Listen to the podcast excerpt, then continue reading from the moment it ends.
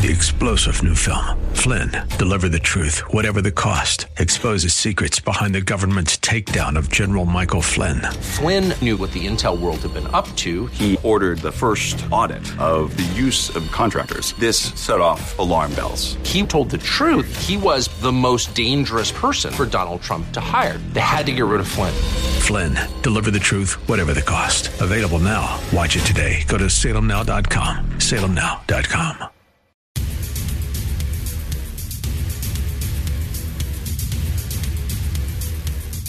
Welcome to another exciting edition of Unite, i.e. Radio, the radio show for the most important political office, that of private citizen, and where every week we give thanks, as Will Rogers did, that we do not get all of the government we pay for. Oh, God. That would be a disaster, because everything that's happening right now, it is amazing what's unfolding back in Washington, D.C., Greg. The political left is apoplectic about everything that's going on. I took a moment this week to watch MSNBC a couple of different times. Sorry to that. Sorry you had to do that. I had to get special gear to watch it. I had to be inoculated. All they talked about, everything emulated from this Donald Trump tweet, every conversation that they had emulated from the tweet about, you know, being wiretapped by the Obama administration and how unhinged he must be. And I got to thinking as I watched the difference between what was unfolding on MSNBC, CNN, and Fox and a couple of other, networks, that this tweet was masterful. Oh, it was. It was masterful. It turned. They had this whole Russia meme going on against Donald Trump, and there were variations on that. Was been the theme for months, and he turned it against them. Yep. And rightfully so. I mean, it is outrageous that the administration is spying on the political campaign of the other party and then distributing the information widely in the government and then leaking the information to the press. And someone went back and found a tweet from the Hillary Clinton campaign back during the fall. They were leaking the information to the Hillary Clinton campaign. Well, we have unearthed a clip, thanks to you, that really clarifies what's going on in Washington, D.C., and it's of Monica Crowley on the Hannity show this week. It was Tuesday evening, and she, of course, was attacked by the left. We'll tell you a little bit about what happened to her, but let's hear in her words what's actually unfolding in this country right now. So you were going to go to the administration.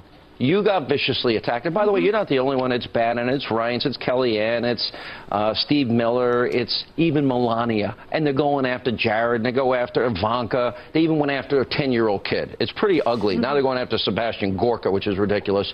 But it seems that anyone around the president's getting attacked. And I wanted to give you a chance, because you hadn't been out there publicly for personal and other reasons, to respond to this. Well, look, what happened to me was a despicable, straight-up political hit job, okay? It's been debunked. My editor has completely supported me and backed me up. There is a very toxic, and it's getting increasingly toxic and poisonous atmosphere of personal destruction in Washington and the media. It's always sort of been there, but now it's at a whole different level. And this is exactly why smart and good people do not want to go into government service. I will tell you that nothing and nobody is ever going to stop me from speaking out on the issues I care about the future of this nation. There's also a really bigger point here, which is a lesson that I learned. General Flynn. Well, and this is the bigger point. In some ways, I was something of the canary in the coal mine.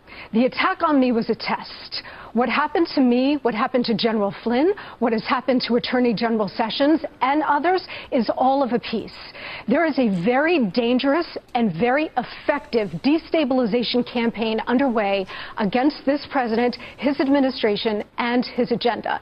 And what I hope that the president and his senior aides understand is that these forces are not just looking to delegitimize him. We often talk about that. Sure, they want to do that.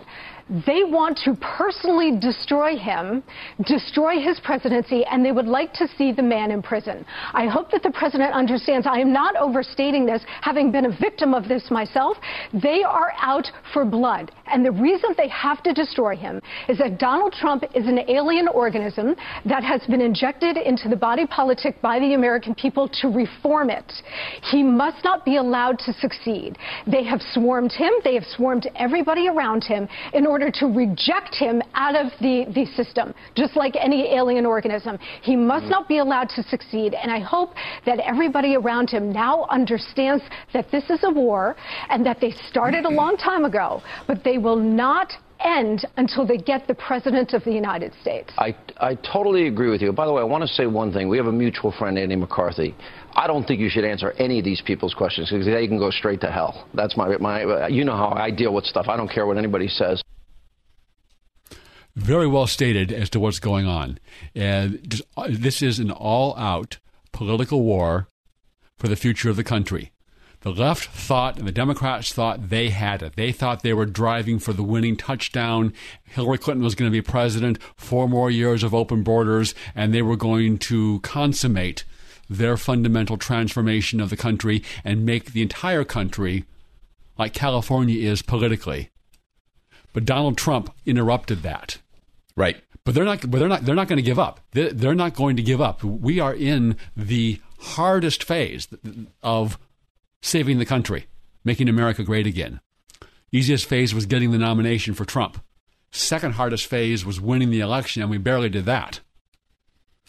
Now it's the hardest phase, and the establishment, the ruling class, and all of their elements, in government and out of government, are going to do everything they can legally and probably illegally to keep the country for themselves and prevent the people, the movement that elected Donald Trump, from reestablishing control over their country.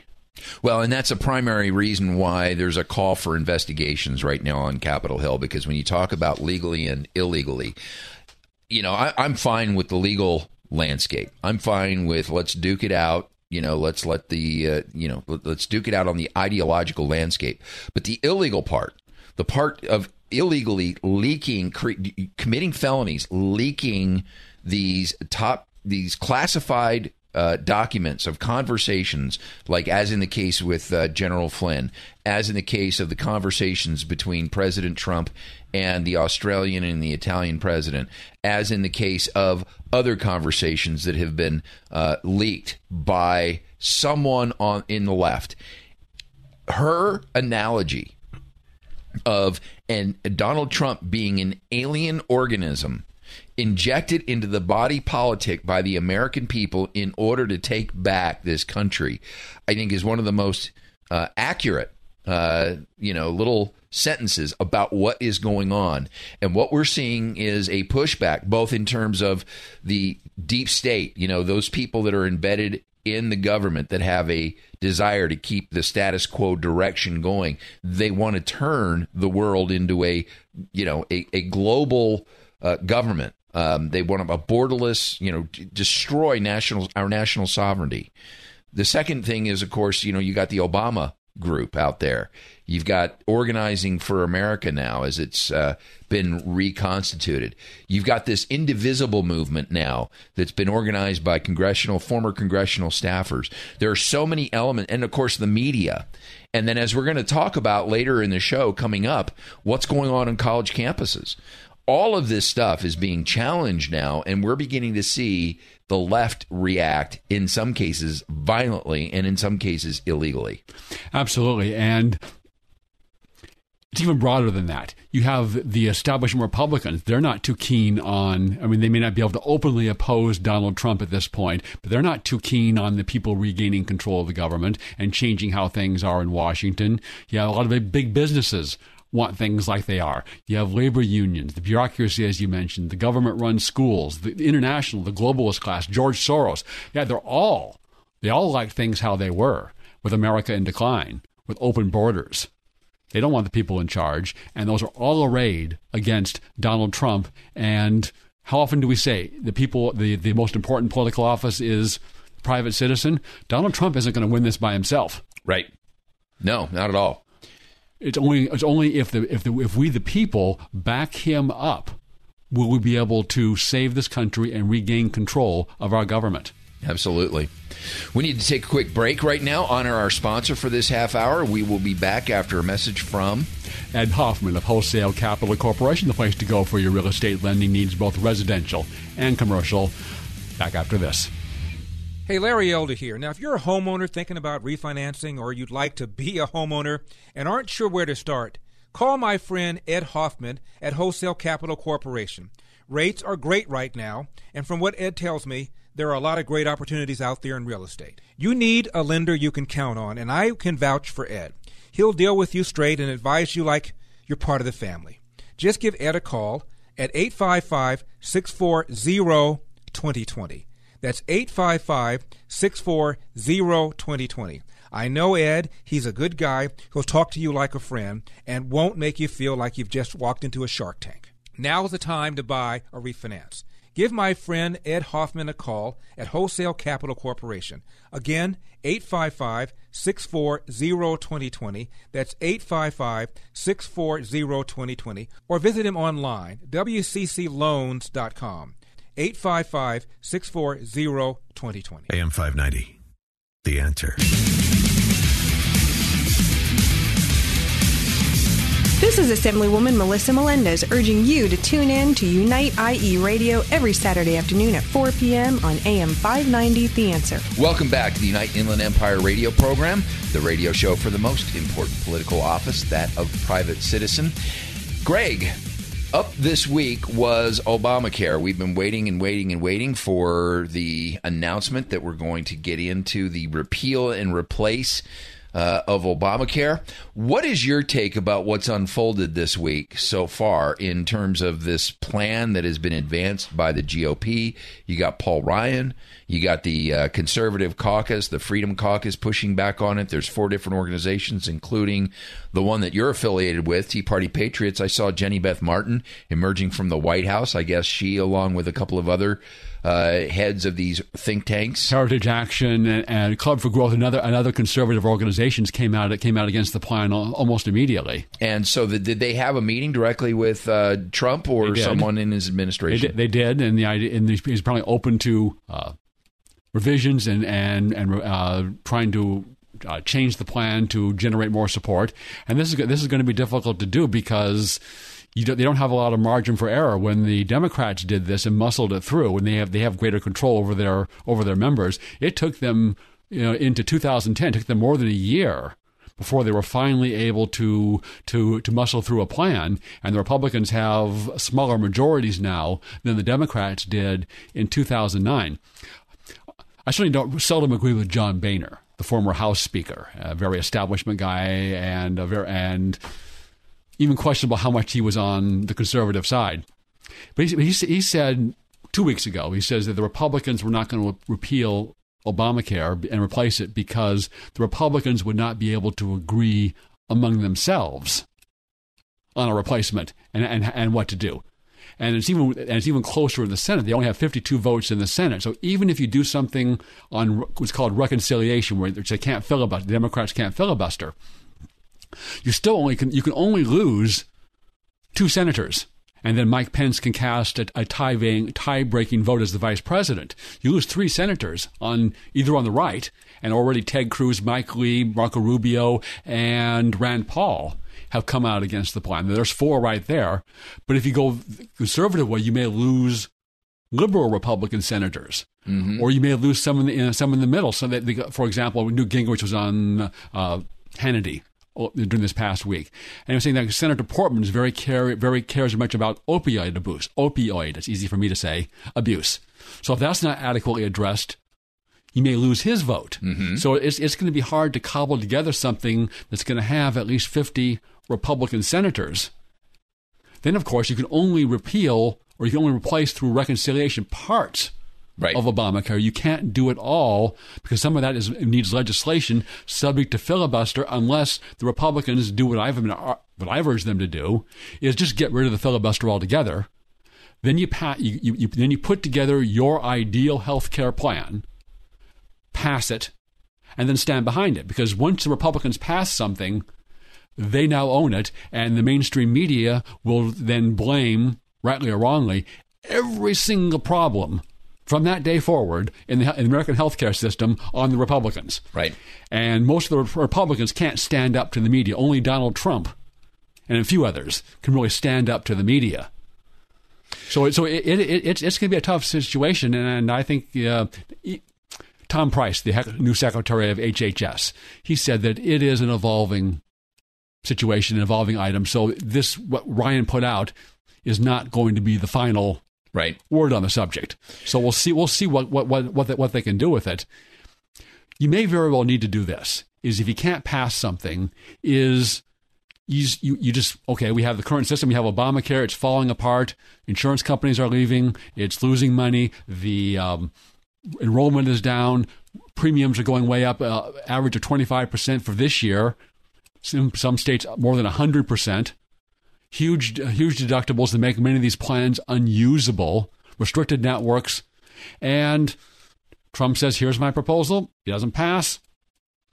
Next year, when Obamacare is even worse, there may be more political support for doing something. So that may end up having to be the strategy, but I would rather pass something that's right than pass something quickly. Well, here's part of the problem, I think, too, with the American people.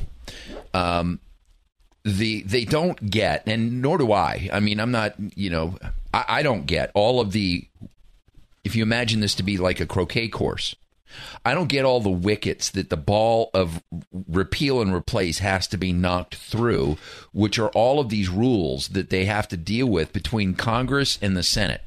So that's why they've laid out this three-phase plan and why they have to do it through, as you were saying, reconciliation, because they can't put something.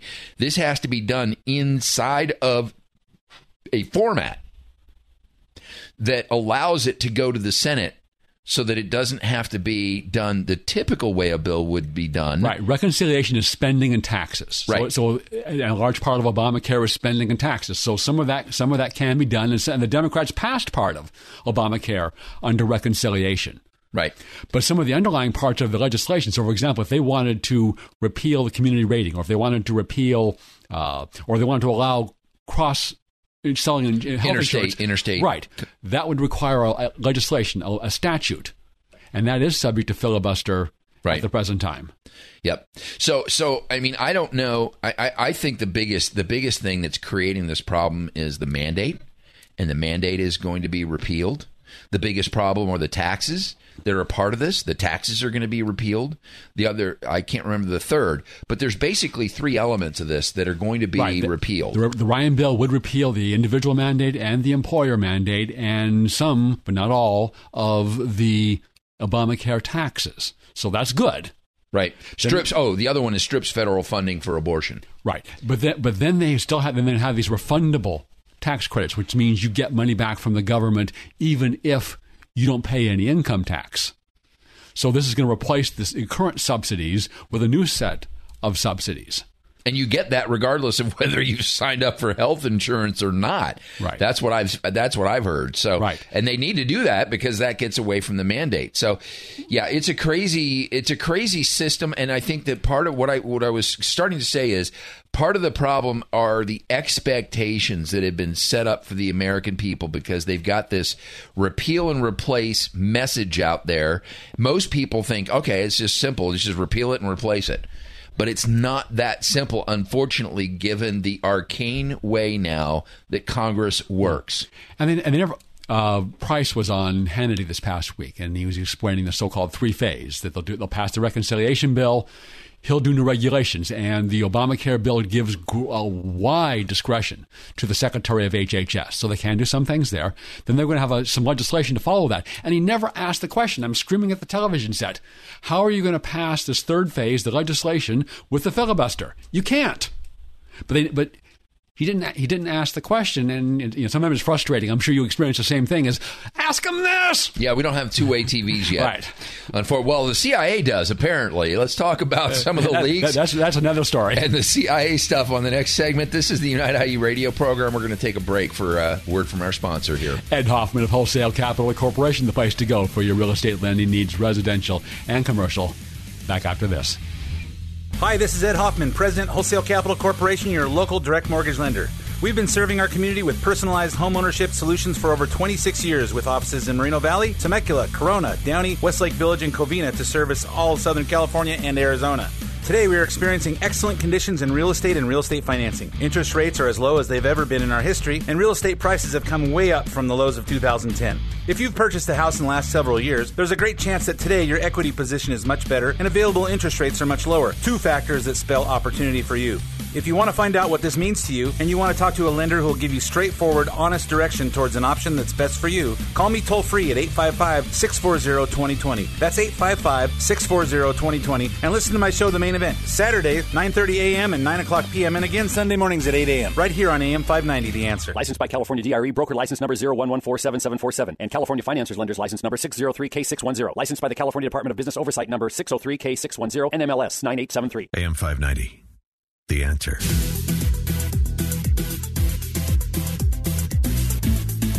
Welcome back to Unite IE Radio, where, like Rush Limbaugh, our talent is on loan from God. Although we got ours from the microloan department. The microloan department. It's a very small amount of talent. A very small loan of talent. I was wondering how to weave that in. Talent. I love some of the things that he says, where we lay out the news before the news figures out what the news is. I mean, he's got some great stuff. God bless Rush Limbaugh. I know that the people on the left wouldn't agree with that, but. Well, my cell phone is sitting here, so just in case the CIA is listening in, we really like you guys over there in Langley. We think you're doing a great job. How about that? WikiLeaks, comes out with, 8,900 documents from the CIA. Do you think that some heads were twisting off in Langley this week when WikiLeaks announced that they had released that? And I hear they have more, too. Yeah, supposedly only 1%. Of the documents that they have thus far been published, and whatever you may think of WikiLeaks is they've never been shown to be wrong. Exactly right. Whatever their bias is and whatever they're trying to accomplish, they've never been shown to be wrong. Well, the most intriguing thing is what has surfaced out of this so far is a program by the CIA called Umbrage. And this has gotten a lot of play this week because Umbrage is a protocol of surveillance that leaves behind fingerprints that lead whoever is analyzing the security breach, to come to the conclusions that it was Russia that did the breach, that did the surveillance. And I think that's particularly interesting given what we're dealing with here in the current political environment. Of course, the left is loving to say that, the election was lost because of the Russian hacking of the DNC and the Podesta email accounts. But the reality of it is that there could have been people in the CIA that had many reasons to have retribution on Hillary Clinton. Or there could have been people outside the CIA, or former people that use some of these same techniques. So if the CIA has this ability, one would suspect that other nations and maybe even private hackers and private individuals would also have this ability. Right. To make it look like it was the Russians that hacked it, because there was an article that was first written by Wired magazine where they broke the news about the group that went in to analyze the DNC and the Podesta hacks, and they said that in analyzing that, there were fingerprints of Russian hackers that they identified as, I don't know, it was like Little Bear and Big Bear or something Bear, two different hacks. My program is too hot. My program is too cold. My program was just right. That's obviously a callback to the porridge. But getting a little more seriously, that is disputed. There was a great Breitbart article this week in which they're having a House hearing in which they've only invited the Democrats, that is from the Democrat hired to analyze, to come and testify. But there's other analysts that think that it wasn't the Russians. And Tony Schaefer was on Fox News this past week, and says his information is that this was done by former intelligence people who did not want to see Hillary Clinton get elected. And they're the ones that hacked in and then released the information. Yep. So it's by no means clear that it was the Russians trying to help Donald Trump. And the one thing that is clear is that the tighter that the left clings to this Russian narrative, when it finally does end up getting debunked, they're going to destroy their credibility. Greg, I think every problem that we have in this country can be sourced back to the college campus. I know we disagree to a degree about that. Ben Shapiro's made headlines appearing in college campuses across the country, most notably recently Cal State University L.A. He's going to be appearing at the University of Redlands, and we have the sponsor of that program, Young Americans Foundation, coming up next on Unite IE Radio to tell us about the organization and the Ben Shapiro event coming up on the 15th of March. Welcome back to the Unite Inland Empire radio program, where we promote the whole idea that the most important political office in the entire country is that of private citizen. And we have someone on the line here who is trying to teach that lesson to the next generation of citizens and patriots. Absolutely. There's an organization. There's a couple of them, but I think really the standout organization, we talk a lot about, Greg, the importance of understanding what it is that's happening on college campuses across the country. Every once in a while, we see a fire erupt, like at Berkeley or recently at Cal State University, Los Angeles, where Ben Shapiro was speaking. But other than that, unless you've got kids or grandkids in college, you probably aren't aware of how much frustration conservative Christian kids deal with on college campuses regarding the environment that they're subjected to in terms of liberal progressive policies and ideas that they are diametrically opposed to. I mean, I say it's like stepping on to a used ideology lot. If you go onto a used car lot, your sales defenses are at maximum. Right. So the kids going into college need to have that same attitude, because they are going to try to get sold a used ideology. That's a great idea. So there's an organization out there called the Young Americans Foundation, and they are establishing chapters, if you will, outposts of freedom on college campuses all across the country. And we're privileged right now to have one of the leaders of this organization, Spencer Brown, on the phone with us to tell us a little bit about the organization and a very unique event that they have coming up that's going to be in the Inland Empire. Welcome to the show, Spencer. Hey, guys. Thanks so much for having me on. Well, it's our pleasure. Thank you so much for the work you do. So tell us. Go ahead. It's our pleasure. Young America's Foundation, I appreciate your kind words about us, but we really are acting as the principal outreach organization of the conservative movement on these college campuses, really from coast to coast and north to south. Our blurb, our mission statement, is that we're committed to ensuring that more and more young people across the country understand the principles of freedom, including a national defense, free enterprise, traditional values. And we see that these are really things that are missing on a lot of college campuses. So we go in, we give them the opportunity to sort of look past, the used ideology lot and see that there are better ideas that actually do work. I anticipate any day now we're going to see that analogy pop up on your website. I like that. That's a very good one. It's absolutely true, though. It is. It is indeed. So you go out to college campuses, you establish these outposts of freedom. What is the reception on the part of campus administration or student bodies to the notion of establishing YAF outposts on? Have you had any blowback? Has this been a difficult journey? Yeah, it has been a real heck of a thing, really. If you look, sometimes these chapters are established on schools, campuses, where there's a little bit of a dust-up and people are kind of like, oh, wait, there are young conservatives. I think that's probably the most common reaction, is people just don't even think that young people would possibly be conservative or would abide by those ideas. But then on certain campuses, you mentioned a few of them, CSULA, DePaul, Marquette, we've had the administrations take action against our students and against the chapter, trying to withdraw funding from them so that way they can't host events, trying to even deny them meeting space on these campuses. And so that's where our years of expertise in the movement and everything allow us to come alongside these students and ensure that, as you call them, outposts of freedom, I really like that, that they're able to be established and then be successful on their campuses.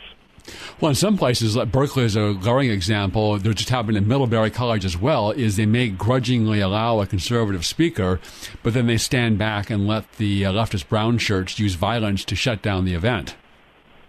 Yeah, exactly. I think a prime case of that was when we had Ben Shapiro at California State University, Los Angeles last year. And we had several professors, the president, other faculty taking part in encouraging students to near riots on the campus just because a conservative was being allowed to speak. And so in the end, you have this situation where there's essentially a rioter's veto, which is, you know, against the First Amendment, unconstitutional. And that was sort of the basis for our lawsuit that we enacted against them. And just recently that resolved, and now they've changed their policy where they won't enforce security fees based on viewpoints, and they won't reject an event based on the viewpoint of the person speaking there. And so that's definitely one of those where we were able to go in, bring this YAP chapter to a campus. The students there have been incredibly brave in the face of all this, from their administration, their peers, everything else. You know, now we've seen some positive change where now the school is at least acknowledging. It remains to be seen if they'll follow their own rules now, but, you know, changing their policies to allow a diversity of ideas and a diversity of thought. It's crazy. You would think that on a college campus, and it's still so hard to get this square peg into my round head, that a college campus would be would not be a place where diversity of thought would be welcomed. In fact, you mentioned Middlebury. You did have a professor of English there who, after that event, circulated a paper to get his associate professors' signatures on, saying, "We decry what happened on our campus. This is not the way it should be," which was, you know, nice. Maybe some of these progressive or liberal professors will start realizing how out of control this has become. I wouldn't count on it. And by the way, if you're not familiar with it, what happened in Middlebury was Charles Murray was going to speak there, and they didn't provide security. The leftist protesters shut down the event, and as the Middlebury professor was escorting him to his car, she was attacked. Right. She was injured. She's in a neck brace now because of her injuries, and the university security did nothing to protect either of them or protect the event. So as far as I know, Spencer, you guys do a couple of things on campuses. Obviously, you support students in a basic work to advance, you know, the ideas of freedom on campuses. What does that look like? What is the day-to-day life of these chapters on campuses look like? Yeah, it takes a couple different forms, I would say. The really nice thing is our chapter network, the way it's set up, is it allows a lot of autonomy on the parts of these chapters. And so they're able to respond to different events that are happening on their campuses specifically. So whether that's, you know, a leftist campus hosting sort of this parade of liberal speakers where they have people like Angela Davis come in and speak and all this stuff, they can respond to that specifically on their campus. Or if they're enacting free speech zones or things that would suppress student speech, they can react to that positively. But then we also have a number of nationwide activism initiatives that we do every year across the country, and sometimes it's more than just our chapters, but it's sort of the core annual events that our chapters do. And one of those, probably the most iconic one, is the 9/11 Never Forget Project that we started back in 2003, and that is where you put a small flag in the ground on your campus quad for each of the victims of the terror attacks of September 11th, 2001. And it sort of, you know, forces students as they're walking to class to take a step back and realize and remember what happened that day. And it was started by Young Americans Foundation in response to schools saying that remembrance of 9/11 was Islamophobic or was being stuck in the past, or these crazy accusations that we shouldn't remember all of the innocent lives that were taken because it wouldn't be politically correct to do so. I'd say that's probably the most iconic activism initiative that we have. We also have Freedom Week to remember the fall of the Berlin Wall and the triumph of freedom brought about by President Reagan. And a number of other days, we have a No More Che Day, where we celebrate the day that Che was finally captured, and remind people that Che is not some hero. He's not, you know, just some hippie with a guitar and a motorcycle. This was a mass murderer who, you know, was nothing good. And so we have all these events to help start conversations on these campuses to remind students of the history of the left. Sometimes that's often, you know, painted in very rosy colors by their professors, while ignoring the bad parts of leftist history. How about, do you try to promote diversity in the faculty? Is there anything that can be done there? Do you do anything in that regard? Because it's either liberal to leftist with a very, very small smattering of any conservatives. No, you're absolutely right. And thanks to that fun little thing called tenure, as I'm sure you know, it's very hard to enact any change at that level. And it's kind of, you know, it's all up to the school and the administration and their board and everything else. But we do a lot of work towards holding faculty and professors and administrators accountable. And we have a report we release every year called Comedy and Tragedy. And we go through the course catalogs for the number of school conferences. So we do Ivy League, we do Top 10 as ranked by U.S. News and World Report, we do the SEC.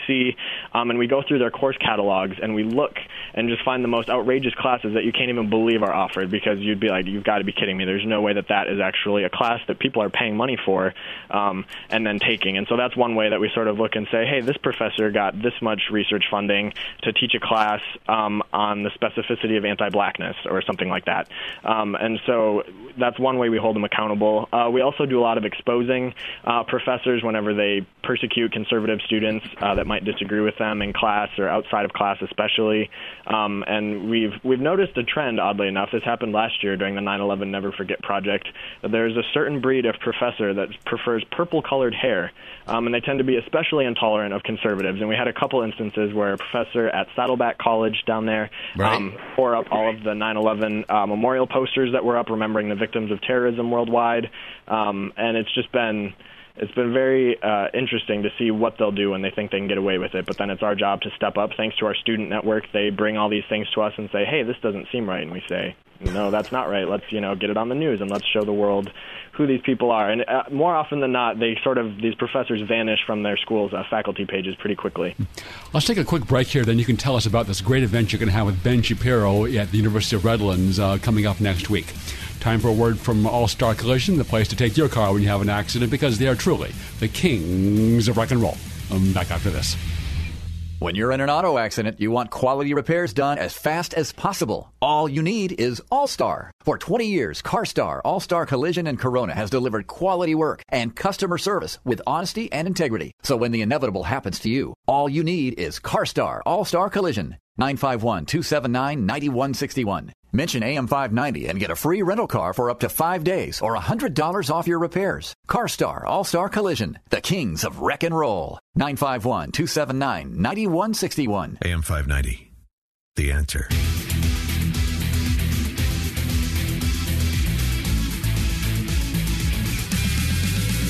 This is Senator Mike Morrell asking you to tune in to Unite IE Radio every Saturday at 4 o'clock on AM 590, The Answer. Welcome back to Unite IE Radio, the radio show for the most important political office, that of the private citizen. We're talking to Spencer Brown from the Young Americans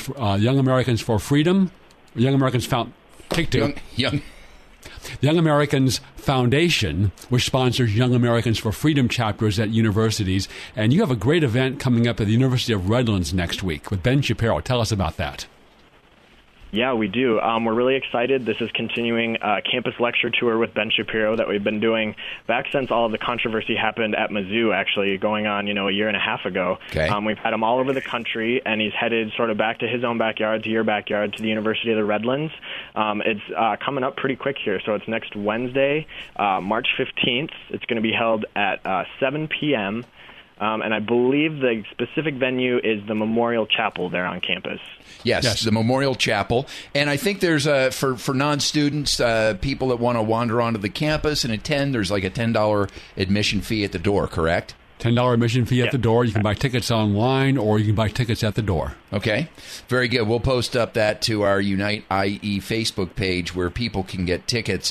What typically happens? I mean, what happens at a Ben Shapiro lecture? Why is he one of your sort of go-to people? And maybe you can also share who some of the other people are that you circulate through college campuses in similar sorts of events.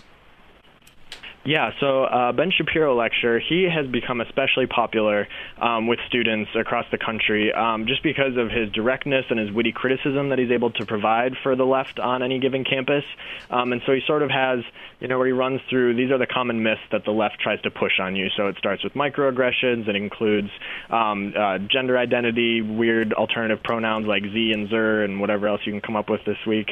And honestly, I think probably as a student when I attended lectures, and I think for a lot of these students, the most sort of exciting part of it is the question and answer period that comes after the main lecture, because this is a time where these leftist students who have just sat there through the whole thing and they're all hot and bothered, and they think, you know, I've got the question that Ben Shapiro has probably never heard, and I'm going to be the one to stump him. So they get up to the microphone and they introduce themselves as some dissenting leftist member of who knows what, and they ask a question, and Ben just absolutely destroys it because there's nothing Ben hasn't heard from the left at this point. And just to see the look on the student's face, to see the look on the other student's face as they're like, yep, that's exactly how you refute that statement. And so what these events do is really give students the ability to come out and gather with like-minded conservatives, see somebody take on the left in a bold fashion, and then they are emboldened. They have new keys and tools that they can use in their own day-to-day lives on campus. And it's sort of this rallying cry for, we are conservatives, we are not alone, there's nothing wrong with us.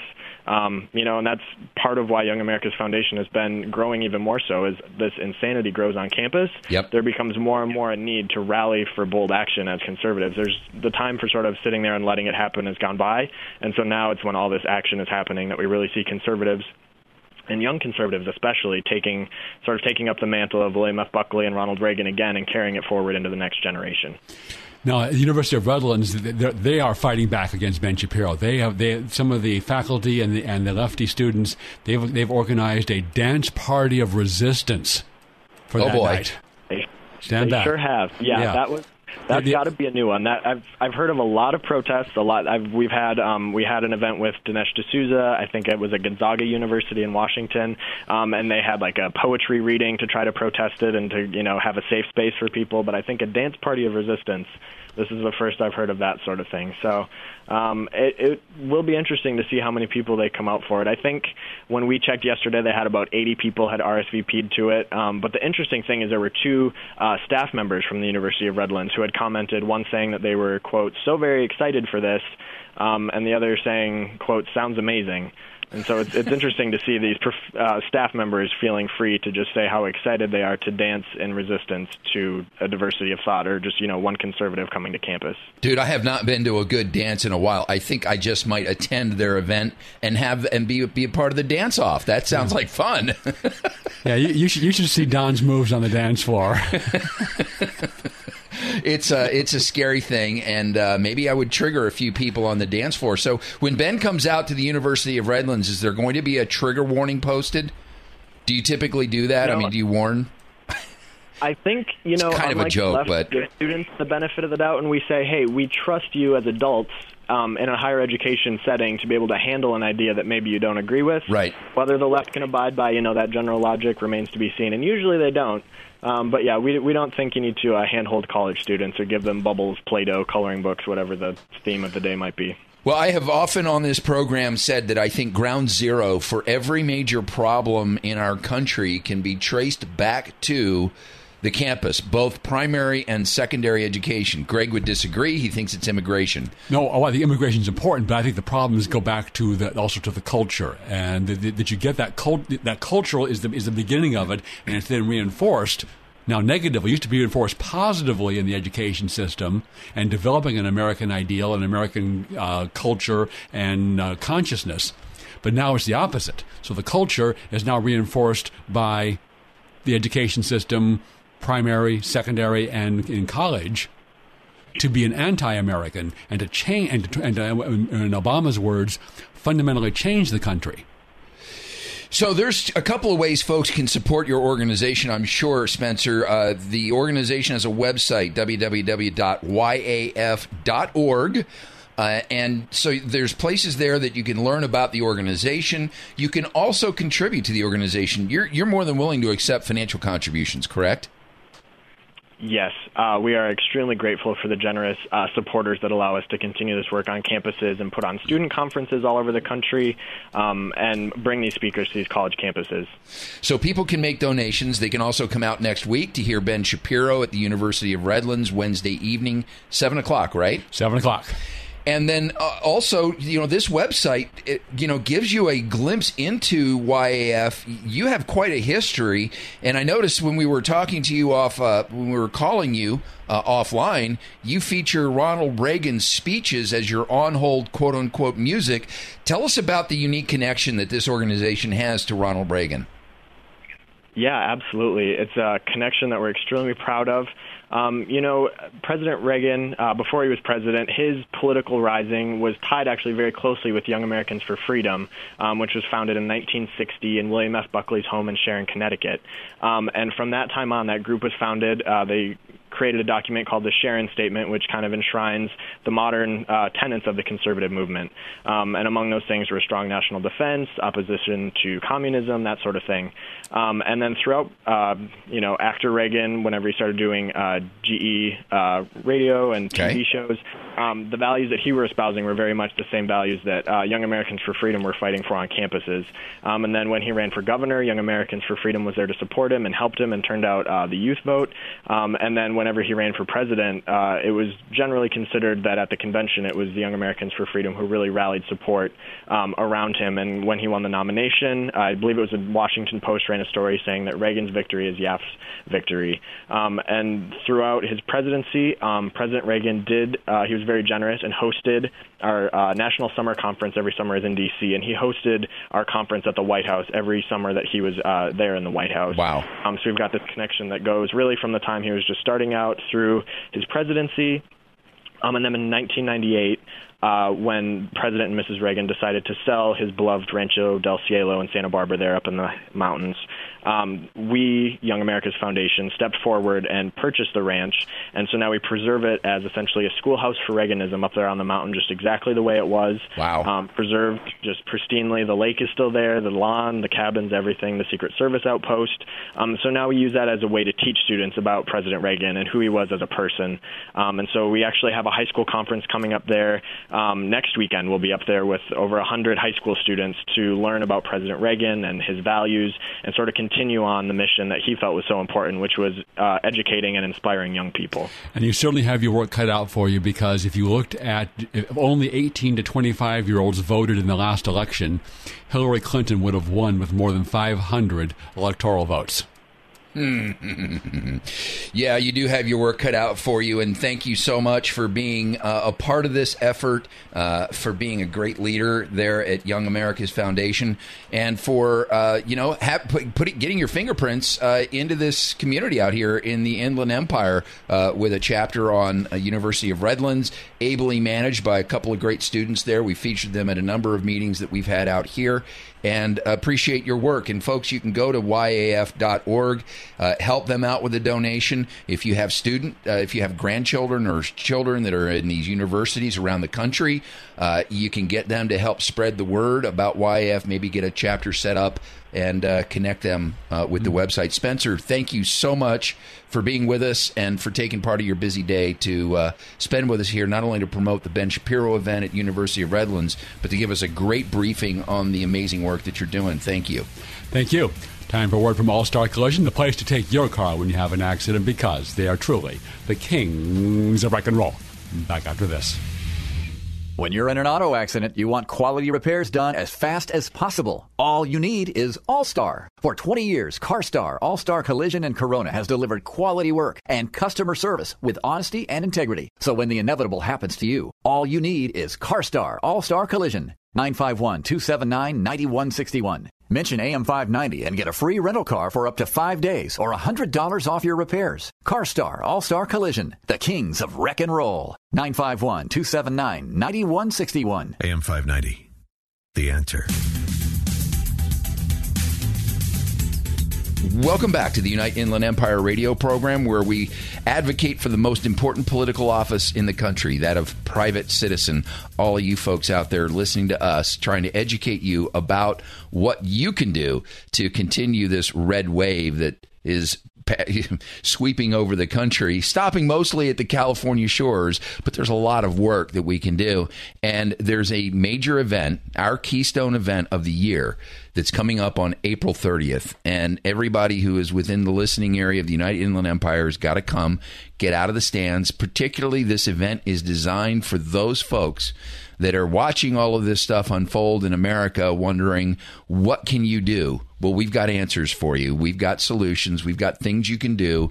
The first thing would be show up at this annual conference on April 30th, and we've got some great keynote speakers. Yes, so far we have Dennis Prager, Larry Elder, Hugh Hewitt, and Joe Pollack of Breitbart News, who wrote the book How Trump Won. So this is going to be very exciting, and we're going to have some other great announcements coming up. We'll have a California panel on California politics and how we can make some progress here in California. So this is going to be a great, not-to-miss event. Plus, as Don was saying, you can link up with other conservative groups and learn how you can fulfill the obligations of your most important political office.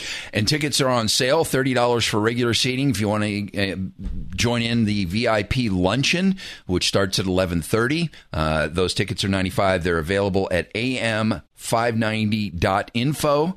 That's am590.info. Click on the banner at the rotating banner at the top when it the advertisement for that comes up, and then scroll down on that page for the link in order to buy your tickets. Thank you for listening, and we will see you next week on New Radio.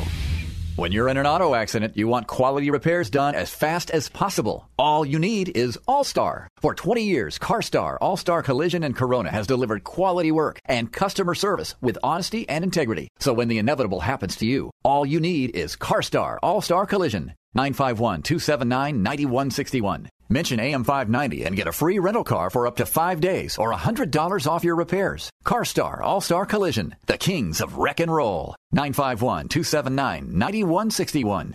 3-star General Michael J. Flynn, head of the Pentagon Intelligence Agency, knew all the government's dirty secrets. He was one of the most respected generals in the military. Flynn knew what the intel world had been up to. He understood its funding. He ordered the first audit of the use of contractors. This set off alarm bells.